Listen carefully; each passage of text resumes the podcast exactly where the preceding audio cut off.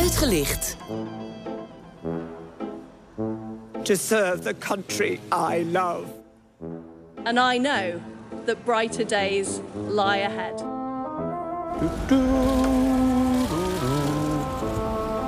Right.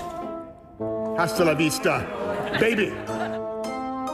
Ja, u hoort wat Britse premiers die de afgelopen jaren voorbij zijn gekomen. En dat zijn er nogal wat. Uh, en, en altijd houden ze traditioneel een afscheidsspeech voor de deur van 10 Downing Street. Achter een spreekgestoelte. Liz uh, hebben we het gisteren nog zien doen.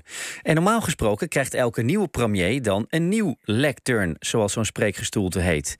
Maar de kerstverse premier Rishi Sunak doet dat anders. Contact met Anne Sane, onze correspondent in het Verenigd Koninkrijk. Vertel Anne, uh, wil Sunak niet ook zijn eigen lectern?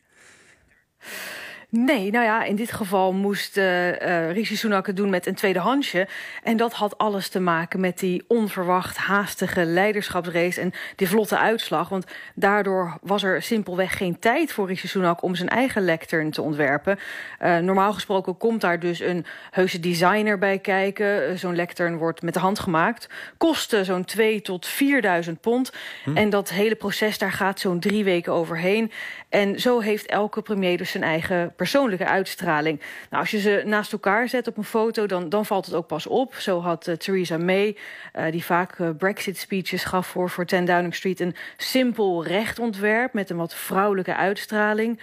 Boris Johnson koos voor een presidentieel ogend donker hout. En dat was een extra stevig ontwerp ook... zodat hij hem niet per ongeluk om zou stoten. Past ook wel bij, bij Johnson. Liz Truss, uh, die had wel de meest opvallende. De, de standaard uh, was een soort gedraaide spiraal. En politiek analisten trekken nu de vergelijking met haar onstabiele bewind. En ja, Rishi Sunak moest het dus doen met een uh, haastig in elkaar gezette lectern.